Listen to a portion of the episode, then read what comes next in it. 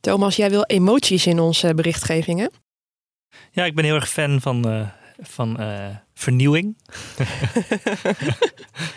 maar, dat mag niet van jou. Dat mag niet van mij. Nee, Welke, ja. Wat is jouw favoriete emotie die je heel vaak zou gebruiken dan? De shrug, zoals, zoals die heet. Toch Stan? Ja, ja. dat je je handen uh, ophaalt. Ja, ik wilde nou, laatst dat ook een emotie in een artikel, maar dat mocht ook niet. Echt heel Eh, vervelend was dat. Ja, maar dit gaat natuurlijk veranderen, dat weten we allemaal. Ja, Over dat- een paar jaar, dan, eh, dan horen we Lindsay wel weer. Ja. Remco zei ook tegen mij, dat is collega van Lindsay, van ons, die eh, zei, dit moet toch een keer gaan gebeuren. Dus we kunnen maar beter nu kijken of het, eh, of het kan. Maar toen zei hij alsnog nee. Als Remco het al zegt, dan weet ik ook genoeg.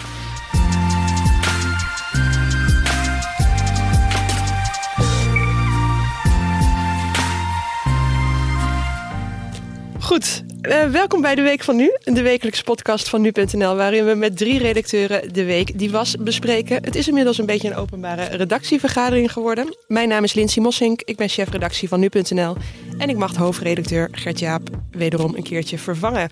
Aan tafel zijn aangeschoven Stan Hulsen. Stan is onze tech-redacteur. En met Stan gaan we het hebben over wat Wikileaks-oprichter Julian Assange nu boven het hoofd hangt. Stan? Ja, klopt.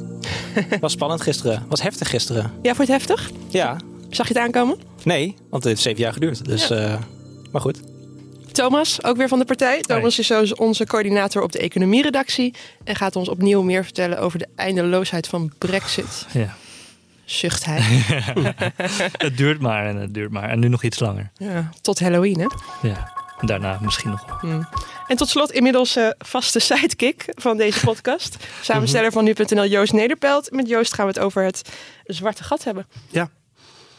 Het stond er mooi op, hè? Daar stond, Daar was eigenlijk onscherp. eh. er stond, er stond, er ik zou zo'n foto gewoon verwijderen. Nee, grapje. stond er prachtig op. We gaan het eh, eh, eh, hebben over wat voor een doorbraak dit is. En eh, hoe ze dit in godsnaam op de foto hebben gekregen. Zo meer daarover. Ja, Even was het wel eh, een foto? Was het wel een foto? Goeie Ja. vraag. Zo meer daarover. Eerst een korte terugblik op de afgelopen week. Het was de week dat Ajax eh, gelijk speelde tegen Juventus in de eerste wedstrijd in de kwartfinales van de Champions League. De ploeg van Erik ten Hag kreeg de beste kansen, maar kwam niet verder dan 1-1. Ronaldo kopte Juventus op slag van rust op een onverdiende 0-1 voorsprong, waarna David Neres aan het begin van de tweede helft de 1-1 maakte. Neres. Heeft nog niet veel laten zien. Blijft goed aan de bal. Neres! En erin! Het is 1-1! Het is 1-1! Neres! En De levende reclame van Alping. Alping Nights. Neres Days. Hij ziet er altijd zo slaperig uit, maar is die wakker? Nou, wat is die wakker zeg! Wat was die wakker, hè? Nou, door het gelijkspel kan Ajax met een redelijk perspectief naar Turijn afreizen voor de return van komende dinsdag. Ondertussen, Joost, is de Amsterdamse driehoek een onderzoek gestart naar het politieoptreden. Mhm, Voorafgaand aan de wedstrijd. De situatie liep daar behoorlijk uit de hand. mhm. Jij was erbij, hè? Ja, ik stond daar, ja. Ja. Ik was als eh, wedstrijdbezoeker eh, eh, vooraf gezellig een biertje aan het drinken met vrienden waarmee ik altijd naar de voetbal ga. Want ik heb ook een leven buiten dit werk. en ja, vrij plotseling liep het helemaal uit de hand. En het is dit niet de plek om met de beschuldigende vinger te wijzen. Maar ehm, er, was een, er zijn een hoop vraagtekens om waarom de politie deed wat hij deed eh, die avond. En eh, Want- of, het, of het allemaal wel zo nodig was. Ja, want de ME die zette waterkanonnen in. paarden, stokken. Mhm. Ja, en ehm, ja, er zijn altijd eh, een paar eh, rotte appels in een groep. Alleen of nou zoveel mensen moeten lijden onder die paar rotte appels. En dat dit er allemaal voor nodig was, dat, dat waag ik te betwijfelen. En dat eh, ben ik niet de enige in. En de gemeente gaat het nu zelf ook onderzoeken. Ja, ja, het had in ieder geval als gevolg een eh, zeer chaotische situatie. Ja, wat een prima leuke voetbalavond had moeten zijn. En dat had het ook wel kunnen zijn in mijn beleving. Maar dat is mijn beleving. Maar is het niet een beetje vroeg om te zeggen dat je dat betwijfelt als dat onderzoek nog gedaan moet worden? Nou ja, ik was er zelf bij en ik heb gezien wat ik heb gezien. En, eh, en ik heb er ook heel veel mensen over gesproken, ook andere collega's hier die ook bij de wedstrijd waren. Die, iedereen is daar eigenlijk eenduidig over. Dus dat, eh, ja. Natuurlijk eh, klinkt het vreemd dat je als voetbalsupporter dat je daar naartoe kijkt. Dan is het een, lijkt het een logische reactie om de politie de schuld te geven. Maar ik ben zelf helemaal. Je hebt niets met voetbalgeweld of dat soort dingen. Ik stond daar gewoon en er stonden heel veel mensen, gewoon kinderen, eh, eh, wat oudere mensen. En die hadden daar ook helemaal niets mee te maken. En die werden er nu wel bij betrokken. Dus ja. Ja. Nou, laten we het onderzoek afwachten. Exact. Het Soedanese leger heeft donderdag een einde gemaakt aan het 30-jarige bewind van president al-Bashir. Na de staatsgreep is de noodtoestand uitgeroepen en werd een militaire junta aangekondigd die het land de komende twee jaar zal regeren. Het regime van al-Bashir stond vooral in het teken van oorlog en mensenrechten schendingen. But what is so absolutely extraordinary is that, as we understand it, it was among those closest to Omar al Bashir, his defense minister, his security chief, the head of the rapid support forces. They were the ones who went and finally told him at around 3:30 this morning, Christy, it's time, Mr. President, to step down. Ja, en de Israëlische president Benjamin Ne- Netanyahu heeft dinsdag een vijfde regeringstermijn veiliggesteld. Het was een nek-aan-nek race met de centrumpartij Blauw-Wit. Een vijfde termijn maakt van Netanyahu de langst zittende premier uit de Israëlische geschiedenis. Overigens is Netanyahu niet onomstreden, maar wordt onder andere geplaagd door een corruptieschandaal. And by the way, Netanyahu is hoping that his coalition will approve a bill that makes it impossible to indict a sitting prime minister. Sounds a little bit like Justice Department, you know, policy toward a president here in this country. Because otherwise, if he's indicted, you know, uh, Israelis would expect Netanyahu to resign. Ja, en tot slot eh, krijgt Bo van Ervendorens eh, zijn eigen late night show op RTL. Eh, hij volgt Van Huis op, die recent stopte met RTL Late Night. Het programma stopte er ook mee. Betekent waarschijnlijk dat Bo stopt bij RTL Boulevard. Mogelijk gaat hij de presentatie afwisselen, zoals ook bij Jinek en Pauw gebeurt. Hij wilde al langer een eh, late night show. ehm, en was daar wat gefrustreerd over. Ja, sorry. Ik ga er even Nee, lekker voor ik- zitten. Nee, maar, hij, hij zegt, maar dit is zijn kant van het verhaal. Maar dan moet ik, vind ik toch dat ik mijn kant ook moet Natuurlijk. vertellen. Ik was gefrustreerd. Ik denk, ja, ik ben 48, ik ben een oude lul aan het worden. Dit is mijn moment waarop ik daar moet gaan staan. En eh, waarop ik dat moet gaan doen. En ik dacht, nou, nu komt Twan. En Twan die gaat dat gewoon zes jaar doen. Nou is het over. Dus dat was eigenlijk waarom ik... eh, ja, ook gewoon klaar ermee was. Maar ik ben ook een teamplayer. En ik weet, die zender die heeft ook heel hard nodig... dat daar wat gebeurt op die late avond. Ja, de onderwerpen die we gaan behandelen eh, deze week. We beginnen met Stan over Julian Assange. Ehm, de Wikileaks-oprichter is eh, gisteren in de Ecuadoriaanse ambassade, waar hij al zeven jaar verbleef, opgepakt. Mede op verzoek van de Verenigde Staten. De VS beschuldigt hem ervan dat hij heeft geprobeerd het computernetwerk van het Pentagon te hacken. De VS wil nu dat hij wordt uitgeleverd. Stan, ik denk dat we moeten beginnen bij het begin. Voor wie het niet weet, wie is Julian Assange? Het begin. Ja, Ja. Julian Assange is de oprichter en ook de voorman van eh, Wikileaks. Dat is een klokkenluiderswebsite die in de loop der jaren echt heel veel eh, ja, informatie openbaar heeft gemaakt. Waarvan de, de oorspronkelijke eigenaren zoiets hadden van... nou, we willen liever niet dat dat eh, in de openbaarheid komt. Eh, waaronder eh, documenten van de Amerikaanse overheid over de oorlog in Irak en Afghanistan. Gegevens over Guantanamo Bay. maar ook in 2016 eh, gegevens van de Democratische Partij in de Verenigde Staten. Die waren gehackt. Eh, nou ja, noem het allemaal maar op. Dat zijn toch allemaal gegevens eh, waarvan de eigenaren dachten... nou, die willen we toch voor ons houden. Ja, met name die video geloof ik, hè, dat eh, Collateral Murder heette eh, Ja. of iets dergelijks. Ehm, wat in 2010 eh, werd gepubliceerd. Kan je daar nog iets over vertellen? Ja, dat is een video die in 2007 is opgenomen vanaf een eh, Apache-helikopter in Bagdad. En daarin, daarop is te zien hoe de piloten van die, van die helikopter het vuur openen op een aantal mensen die op een plein staan. En daarbij zijn eh, een groep burgers, Ira- Iraakse burgers en eh, twee journalisten om het leven gekomen. En dat deed nogal stof ophaaien, omdat Reuters, eh, het persbureau, het zijn journalisten van Reuters die daarbij om het leven zijn gekomen. En die hadden die informatie opgevraagd, kregen ze niet te pakken. want ze betwijfelden eigenlijk de officiële lezing van de VS, namelijk dat er een vuurgevecht had plaatsgevonden. En uit de video bleek dat dat niet het geval was. Ja. Hij eh, zat al zeven jaar in die Ecuadoraanse ambassade. Hoe is hij daar beland? Ja, hij was eh, in, eh, in het Verenigd Koninkrijk, in Groot-Brittannië. En hij kreeg ook naast deze zaak met, met de Verenigde Staten en Wikileaks een beschuldiging van verkrachting boven zich. En ehm, nou, de, Vanuit Zweden, Vanuit Zweden, inderdaad. Die, die kwam daar vandaan. En op een gegeven moment toen eh, ehm, nou ja, zou die eh, mogelijk uitgeleverd worden aan Zweden. En toen is hij naar de ambassade van Ecuador gevlucht om dat eigenlijk te voorkomen. Hij was op borgtocht vrijgekomen en toen is hij daar naar binnen gegaan. Heeft hij politiek asiel gekregen en op die manier kon hij eigenlijk voorkomen dat hij eh, naar Zweden werd uitgeleverd. Nu, ehm, die relatie tussen Assange en Ecuador, die verslechterde wat hè, de afgelopen jaren. Ja, ehm, Assange die zou zich volgens eh, de Ecuadoraanse president Lenin Morero als een verwend nest hebben gedragen. Want nou ja, hij, in het begin kwam hij natuurlijk aan. Toen was er nog andere president. Lene Moreno, Moreno is sinds 2017 aan de macht.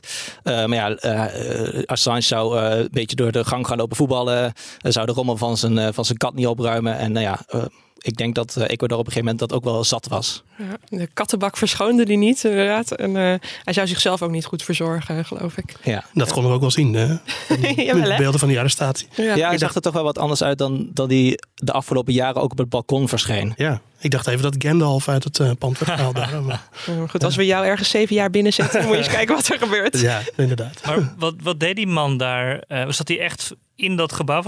Of hadden ze een tuin waar hij naar buiten kon? En, en wat doe je als je. Wat, wat deed hij allemaal? Ja, je kan natuurlijk ja, je kan niet naar buiten. Want zodra hij voet zou zetten buiten die deuren van die ambassade, dan werd hij opgepakt. In de eerste paar jaar heeft er ook nog continu gewoon politiebewaking vanuit het Verenigd Koninkrijk. Maar dan had gewoon hij wel... buiten gestaan. En als hij dan één voet buiten die ambassade zou zetten, dan was hij weer op Brits grondgebied. En dan zou de politie oppakken. Had, kon hij niet in een tuin? Ik weet niet of hij veel daglicht heeft gezien, eerlijk gezegd. Het zag er niet uit alsof hij veel daglicht had gezien, in ieder geval. Waarom um, is hij nu uit de ambassade gezet en dus opgepakt? Um, omdat uh, Ecuador het uh, politiek asiel van hem heeft ingetrokken. En dat heeft voor de Britse politie de weg vrijgemaakt dat zij die ambassade konden betreden en hem vervolgens konden uh, ja, arresteren. En dat uh, is gebeurd op verzoek van de Verenigde Staten. Want zij uh, hebben een uitleveringsverzoek aan, hem, uh, aan het Verenigd Koninkrijk gegeven dat ze hem willen. Ja, dat ze hem willen hebben eigenlijk, dat ze hem willen vervolgen. Ja, en die aanklacht, dat, wat de VS nu doet, dat is best wel een, of een kleine aanklacht, toch? Tenminste, zo lijkt het. Ja, Julian Assange heeft altijd wel geroepen dat hij, uh, dat hij bang is dat, dat hij vervolgd zou worden voor de publicatie van documenten van Wikileaks. Maar die aanklacht die gaat daar eigenlijk helemaal niet op in. Die zegt alleen. Uh, je hebt geholpen met uh, het daadwerkelijk bemachtigen van bepaalde documenten die, uh, die destijds ook vervolgens op Wikileaks zijn gepubliceerd. Dus hij wordt zeg maar aangeklaagd uh, vooralsnog voor alleen zeg maar de Amerikaanse variant van computervredebreuk. En dat gaat dan weer over die documenten in Irak en Afghanistan. Ja. Um, omdat klokkenluider Chelsea Manning, die als inlichtingenmedewerker in Irak zat, die heeft al die documenten gedownload. En die wilde op een gegeven moment wilde die een wachtwoord kraken, zeg maar, om in een computer van het Amerikaanse ministerie van Defensie te komen. Zodat ze haar eigen identiteit beter kon verhullen eigenlijk. En uh, nou ja, de aanklacht die nu luidt is dat Julian Assange uh, haar geholpen zou hebben om dat wachtwoord dan daadwerkelijk ja, te kraken en op die manier binnen te komen. Nu gaat het gerucht ook dat er nog een veel grotere soort verzegelde aanklacht zou liggen, toch? In Washington of klaar zou liggen. Ja, maar die, ja, daar weten we dus eigenlijk niks van. En ja, deze aanklacht is inderdaad, zoals je zegt, best wel klein. Uh, de maximum celstraf die hierop staat is uh, vijf jaar. Um, ja, maar mogelijk uh, komt er dus nog meer aan. Er waren meteen ook demonstranten bij de ambassade gisteren, denk ik.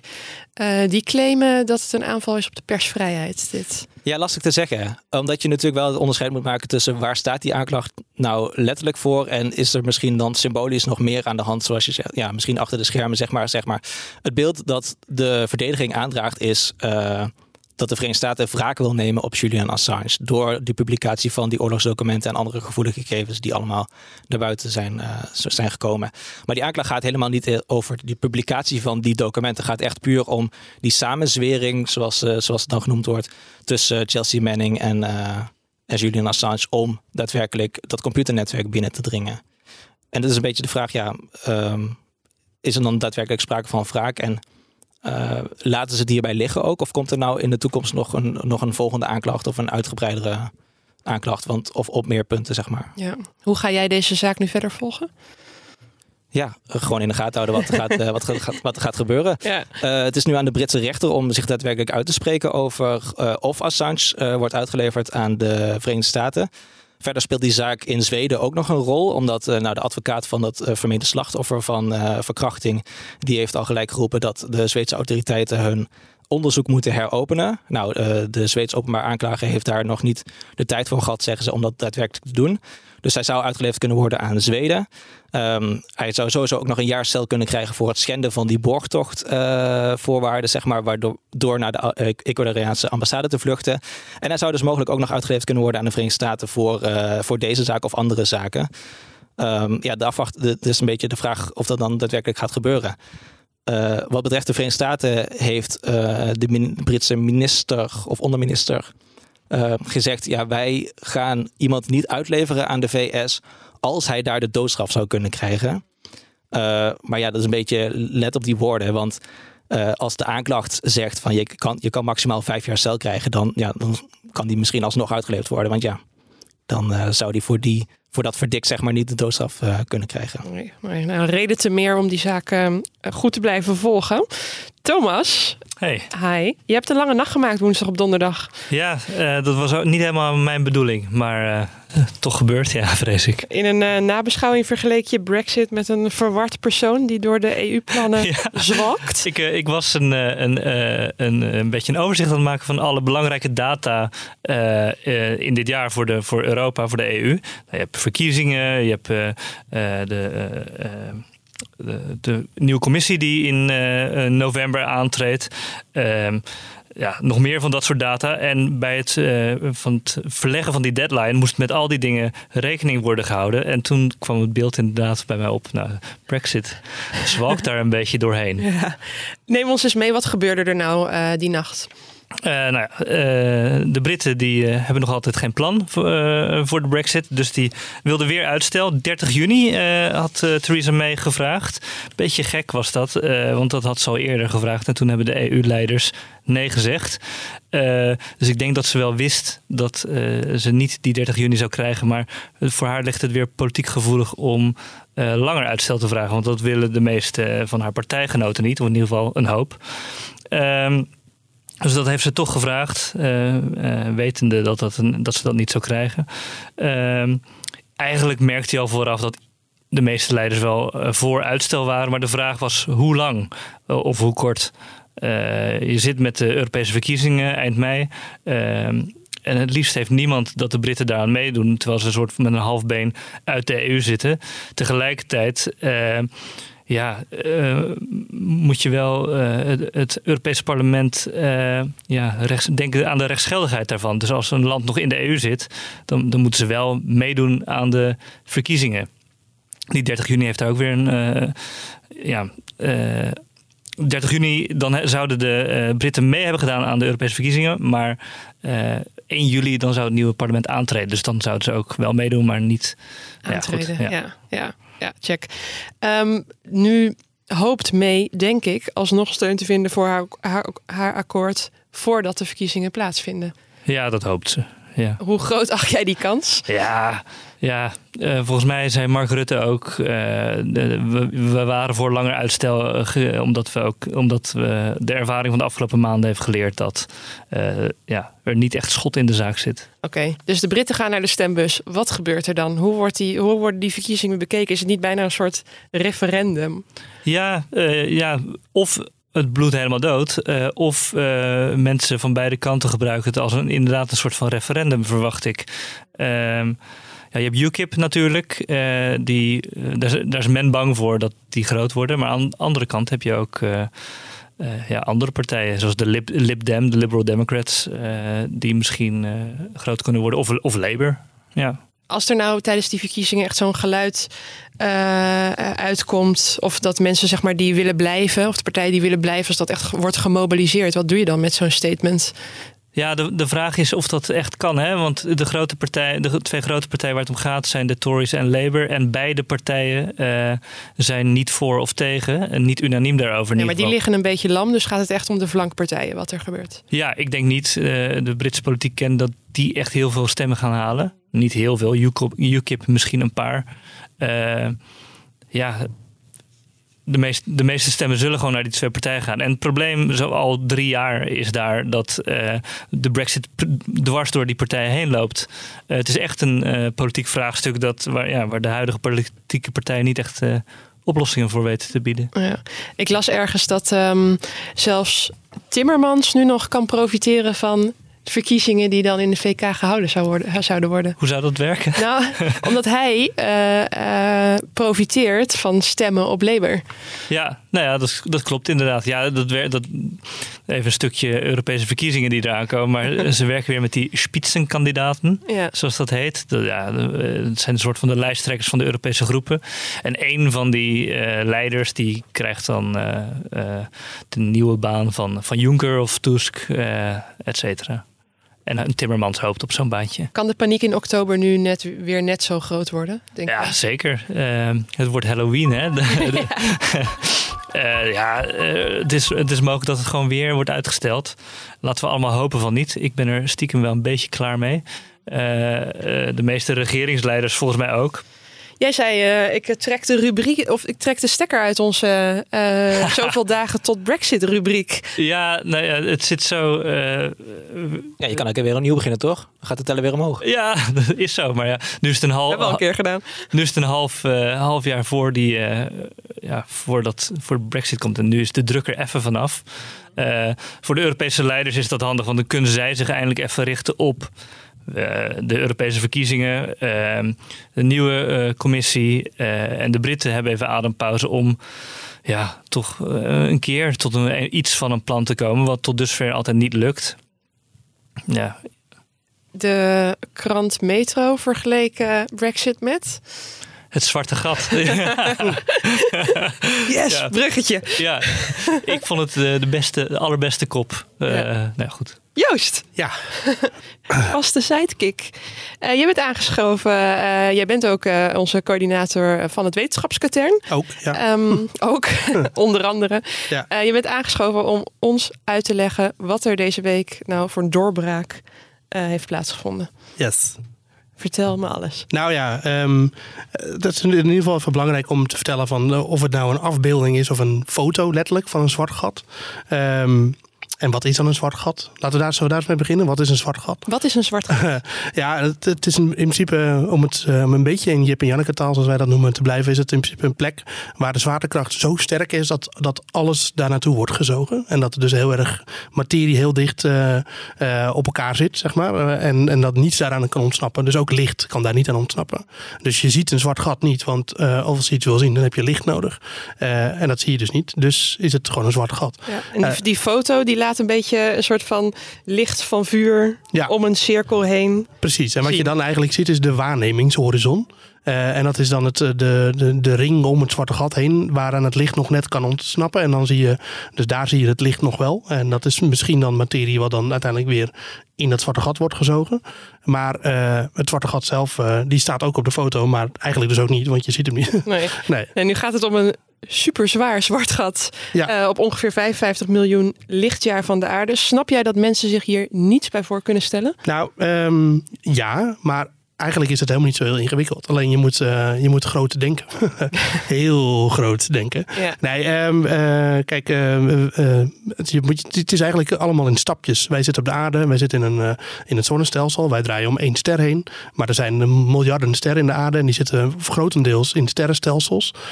Wij zitten ook in een sterrenstelsel, dat heet de Melkweg. En ook in ons sterrenstelsel in de Melkweg zit een zwart gat. Een, een hele grote. En dit is een ander sterrenstelsel. Dus waar eigenlijk heel veel miljoenen, miljarden zonnen bij elkaar zitten. Als je, het, eh, als je een ster even met een zon, eh, als je dat even zo wil noemen. Want ik denk dat er best wel veel mensen zijn die, die, die al, alleen al niet weten dat de zon ook gewoon maar een ster is. Maar, ja, dat is, dus, eh, dat is dus wel zo. Maar Joost, eh, je Ja. zei net er is ook een zwart gat in ons sterrenstelsel. Waarom eh, maken ze daar geen foto van dan? Dat is toch veel dichterbij? Nou, de, dat is een goede vraag. Maar ik, ik geloof dat dat.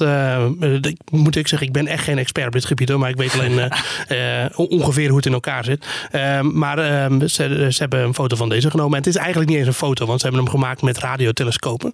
Eh, en, want we hebben wel een telescoop in de ruimte rond zweven die foto's letterlijk kan maken. En dat is de Hubble-telescoop. Maar de meeste telescopen waar op dit moment onderzoek, eh, onderzoek wordt mee, mee wordt gedaan naar andere eh, sterrenstelsels en objecten die in de ruimte zijn, dat zijn vaak eh, radiotelescopen of met, eh, met röntgenstraling of met infrarood. Dus het is echt niet zo dat. Kijk, wij als mensen zien maar een klein deel van het licht, maar er zijn natuurlijk ook alle spectrums omheen. En, of spectra zal dat dan wel zijn. Ja. Eh, en ehm, de, bijvoorbeeld de James Webb ruim, is uit mijn hoofd hoor, zeg ik, dat is infrarood. En je hebt er ook met, met, met röntgen dus. Eh, dus het is niet zo dat de Hubble zich daarop kan richten en dan even een fotootje maakt van het zwarte gat. Dat is niet zo. Want het was niet eenvoudig, toch? Om op dit zwarte gat ehm, eh, op de foto te zetten. Ja, ehm, hoe omschreven de onderzoeker dat nou ook weer? Oh ja, of met een, met een, met een kijkertje kijken naar een, een, Ja, wat is het? Een in New York. In, in Washington vanuit Brussel. Zo moet je het een beetje zien. Ehm, maar het is eigenlijk gewoon vooral een, een, een, eh, het resultaat van allerlei metingen. eh, en dat is dan gevisualiseerd in dit. Maar goed, het zwarte gat, eh, die zitten dus in eh, veelal in sterrenstelsels. Je hebt grote zwarte gaten, kleine zwarte gaten. En die zijn allemaal al een keertje. Het, de onderbouwing van het bestaan van zwarte gaten eh, komt eigenlijk voort uit de relativiteitstheorie van Einstein. Eh, en het is, wat er nou zo doorbrekend aan is, is dat nou we wisten wel dat, ze, er- dat ze er waren op basis van berekeningen. Maar eh, nu weten we dus door het waarneming dat er eentje is. En dat er dus heel veel, en dat ze dus in principe bestaan. En dat wisten we eigenlijk al. Het kon niet anders zo zijn dat ze bestonden. Maar nu hebben we er ook gewoon één gezien. Maar wat, he- wat heb ik er in godsnaam aan, Joost? Dat is een goede vraag, Thomas. Ehm nee, ja, wat, wat, eh, wat heb je eraan? Het, eh, wie wil niet weten hoe, de, hoe, de, hoe het heelal in elkaar zit en hoe dat allemaal werkt? Maar je zei net, dat weten we al. Maar nu hebben we het alleen gezien. Ja, maar het is een soort van visuele bevestiging. Dat is, eh, dat is toch prettig, omdat, eh, omdat een keer, ja, het is zo heerlijk om te weten dat je, hoe, hoe het komt dat wij op een bolletje zitten. eh, en dat we rondzweven in een grote zwarte ruimte. En dat er nog heel veel meer objecten rondzweven. En dat heeft ook weer te maken met de bouwstenen van het heelal en hoe dat allemaal in elkaar zit. En Het is ook een soort van de, de verste manier om te kijken naar ja, de nieuwsgierigheid van de mens, toch? Ja, tuurlijk. Dat is, daar komt, dat is eigenlijk, we zijn nieuwsgierig. En het is ook zo dat wij dit soort wetenschap ook de toepassingen kunnen komen voor de aarde. Dus eh, waar wij weer dingen van kunnen leren. Dus eh, hoe beter je weet hoe het allemaal in elkaar zit, hoe beter je ook kunt reageren op dingen. En hoe je dingen kunt voorspellen misschien, of dingen kunt oplossen. En Thomas, vind jij het niet fascinerend om te bedenken wat er gebeurt als jij in zo'n zwart gat zou vallen? Nou ja, ik weet nu vooral wel hoe een zwart gat eruit ziet. Maar niet, nog altijd niet wat de brexit is. Daar moest ik aan denken. Joost, Maar even, want het is wel grappig dat jij de, wat er gebeurt als je in een zwart gat valt. Het is Juist. dus ook zo dat, de, de, de- dat er een verschil van tijd dan ontstaat. Dus ehm, als zou eh, Thomas eh, in een zwart gat vallen en wij zien dat vanuit de buitenkant. Alsjeblieft niet. dan, eh, dan zien wij Thomas heel langzaam, zien we hem zo. Eh, dan gaat zijn tijd voor ons perspectief ineens veel langzamer. Ehm, en terwijl het voor hemzelf ervaart hij dat niet zo. En, en ik weet niet of jullie de film Interstellar kennen. Daar wordt dat, dat is trouwens niet met een zwart gat, maar met een wormhole. Daar wordt dat heel goed in uitgelegd. Maar dit overleef ik toch niet? Nee, want je- ja, maar, en- stel en- je zit in een capsule waarin je dat zou kunnen overleven. Dan zou, en dan als jij dan weer uit dat zwarte gat komt, theoretisch, dan kan het dus zo zijn dat jij in die tijd eh, veel ouder bent geworden dan dat het voor ons voelde. Bizar. maar we hebben geen idee waar Thomas dan blijft, toch? Nee, nee. Als die in dat Nee. gat valt. Nee, daar weten we nog veel te weinig Maar van. zit ik dan in een... eh, Ik in ieder geval sowieso veel te weinig. Maar er zijn misschien wetenschappers die dat goed kunnen uitleggen. Misschien dwaal ik nu te veel af, maar Ja. toch misschien leuk om te vertellen. Ik zat van de week te bedenken, had ik een theorie. Ja. Misschien is een, eh, een zwart gat een soort van afvoerputje. Met een soort van gat erachter wat opgevuld moet worden. Mhm. Ik weet helemaal niks over zwarte gaten. Nee. En als het vol zit, dat Ja. er dan alle materie eromheen komt en dat dan een planeet wordt. Is dat, zou dat kunnen? Ja, dat heet volgens mij een retractie of zo. En dat is inderdaad dat, dat planeten en zonnen en zo, die kunnen ontstaan door de, de zware samenvoeging van, van materie. Dus in principe is dat helemaal niet zo heel gek gezegd. Het is heel simpel. Maar ehm, daarom wordt er ook altijd gezegd van, eh, dat, zoals over dit zwarte gat was iets van 6,5 miljard keer de massa van de zon. En het is uiteindelijk gewoon materie wat heel erg dicht op elkaar gedrukt is. En het grappige is dat je dus ook kunt zien door zwarte gaten dat licht ook wordt afgebogen door zwaartekracht. Want je hebt ook eh, ehm, zwaartekrachtlenzen. En die kun je dus wel, zou je dus wel kunnen zien met de Hubble. Dat je dus het licht, zeg maar, wat daarachter dan zo'n zwarte gat is, dat wordt dan vervormd door, eh, door, die, eh, door dat zwarte gat. En daardoor vervormt gewoon hetgene wat je ziet. Dus ook licht wordt gewoon beïnvloed door, door dat soort eh, zwarte gaten. Ja. Zijn we weer te ver af? Is het ingewikkeld ik, geworden? nee, ik vind dit mooi. En ik Ja. denk onze luisteraars ook. Dank hiervoor, jongens. We gaan naar de post van nu.nl.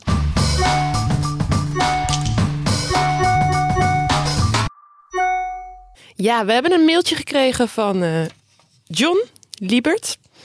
Hij zegt: Ik ben een trouwe luisteraar van jullie podcast vanaf de allereerste dag en ook de wekelijkse review. Hij noemt dit de wekelijkse review. Eh, op vrijdag sla ik nooit over. Nou, fijn dat je weer luistert, eh, John. Ehm, hij heeft wel een vraag. Ehm, en wie weet is het een sweater waard, zegt hij. Eh, nou, bij deze alvast. Ehm, hoe beslissen wij welke video's als zijnde nieuws wij online plaatsen? Het, Voorbeeld wat zijn vraag triggerde is eh, een video van een band die losraakte van een vrachtwagen en een wegwerker in China raakte. eh, dat wij op de voorpagina plaatsten. Joost, hoe komen wij tot die beslissingen? Eh, die neemt de videoredactie. en die doen dat, denk ik, op basis van een eh, referentiekader wat ze hebben opgebouwd. Wat werkt en wat niet. En wat zij Ja. nieuws vinden en wat niet. Ja, Ehm, beelden kunnen ook opmerkelijk zijn, hè? beelden kunnen opmerkelijk zijn. Beelden kunnen nieuws op zichzelf zijn. Ehm, en dit, ehm, ja, eh, het, het kan natuurlijk voor mensen vervelend zijn om te zien dat een, inderdaad een wegwerker wordt geraakt door een wiel. Dus ik weet ook niet of er een waarschuwing voor stond. Of, eh, of in hoeverre dit eh, grafisch in beeld was. Dat, dat je echt duidelijk ziet dat iemand wordt geraakt. Maar ja, Zouden we dit ook doen bij een ongeval in Nederland, denk je? ehm, weet ik niet. Nee, dat, ja, dat moet je echt aan de video. Die maken dat soort afwegingen. Oké, we nodigen volgende week een videoredacteur uit, Julian. Precies. Ja. Hoe dan ook, eh, ga door met jullie podcast en het format, zegt- John. Er gaat eh, bijna geen dag voorbij dat we niet samen zijn. Nou, voel het Mooi? Oh. De agenda van volgende week. Zaterdag. ehm, Nederland zoomt. Roept mensen op dit weekend weer een half uurtje bijen te tellen in je achtertuin. Stan, als je mee wilt tellen, moet je je wel eerst even aanmelden op nederlandzoomt.nl slash bijentelling. Ik weet nog niet of ik daarbij ga zijn. Hey. oh, Ik wist dit. ja. De bloemencorso rijdt door de Bollestreek van Noordwijk. Dan weten we gelijk waar al die Haarlem. bijen zijn natuurlijk. hè. Juist. Mhm. Zondag staat de Grand Prix van China op het programma. Ja. Jo- Joost, ja. wat verwacht je van de Grand Prix? Eh, dat het heel spannend wordt tussen Ferrari, Mercedes en ook eh, Red Bull van Verstappen. Jij zei, oh ja, ik ben natuurlijk ook Formule 1-kenner. Ja, dat is eh, vele pet op. Ja. Eh, doe vooral ook mee aan het nu.nl GP-spel. Heeft iedereen hier in de studio al punten ingezet? En dat doe ik altijd eh, na de derde vrije training. Verstandig. Jullie doen zeker niet mee. Ik doe zeker Thomas? mee. Ja, echt. Zeker. Wat goed. Ja, ik wil boven Joost eindigen. Dat is mijn enige doel. Dat is iedereen's doel. Ja, ik snap, ik snap eh, sport niet. Ik snap het ook niet, maar ik heb gewoon drie coureurs gekozen. Ricciardo, Raikkonen en Verstappen. En die roleer ik gewoon op de nummer 1, 2 en 3. En tot nu toe levert dat meer punten op dan Joost. Dus eh, je hoeft niks te weten van Formule 1 om, eh om hoog te eindigen. Nou, Joost, je hoort het. Mhm. Maandag eh, start het laatste seizoen van Game of Thrones.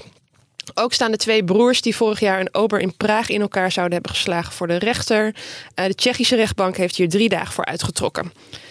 Dinsdag ehm, verwachten we de nieuwe uitslagen van de provinciale statenverkiezingen in Flevoland. Eh, daar is op verzoek van het CDA opnieuw geteld. Bij de uitslag na de verkiezingen kreeg de partij vier zetels. Maar bij de definitieve uitslag raakte het er één kwijt aan Denk. En dinsdag natuurlijk, hebben we het al uitgebreid over gehad, de return in Turijn, Juventus Ajax. Woensdag eh, is voormalig First Lady eh, Michelle Obama in Nederland, Thomas. Ja, eh, leuk. Ze is hier om haar autobiografie Becoming te promoten. Hebben jullie het gelezen? Nee, Nee, nog niet. Ik ook niet. ik denk ook niet dat ik het ga lezen, eerlijk gezegd. Waarom niet? Mm, eh, ik- heb nog een hele stapel boeken thuis liggen die ik allemaal wil lezen. Waaronder over zwarte gaten en zo. Mm. En daar valt dit toch een beetje eh, uit de toon, eerlijk gezegd. Maar misschien eh, kan het mijn leven veranderen als ik zo'n boek lees. Donderdag vormt Dordrecht het decor voor de negende editie van The Passion. Edwin Jonker en Edcilia Rombly vervullen de rollen van Jezus en Maria. Martijn Krabbe neemt de rol van verteller op zich. En vrijdag is het Goede Vrijdag. Goed, dat was hem. Eh, heren, dank jullie wel hiervoor. Graag gedaan. Alsjeblieft. Thomas, Stan, Joost. En volgende week zit Gert Jaap hier gewoon weer. Mocht je dit nu een hele fijne podcast vin- vinden, abonneren kan. Zoek dan even in je favoriete podcast-app naar Dit Wordt Het Nieuws. Je krijgt dan elke ochtend om 6 uur de Dit Wordt Het Nieuws podcast, gepresenteerd door Julien of Carné. Waarin zij kort het belangrijkste nieuws en de dag die komt bespreken. En deze podcast krijg je er vrijdagmiddag gratis bij. Laat vooral ook feedback achter. Dat kan ook per mail naar podcast.nu.nl. Fijn weekend.